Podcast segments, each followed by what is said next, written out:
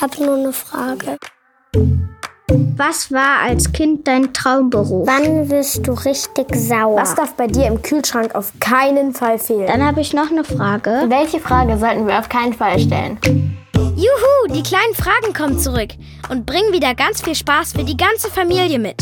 In unserem Kinder- und Familienpodcast Kleine Fragen von Mitvergnügen und Nickelodeon stellen wir berühmten Leuten ganz viele kleine Fragen. Badehose oder Wanderschuhe? Chaos oder ordentlich? Mal gucken, wer heimlich im Bus pupst, am lautesten rülpsen kann oder den besten Witz erzählt.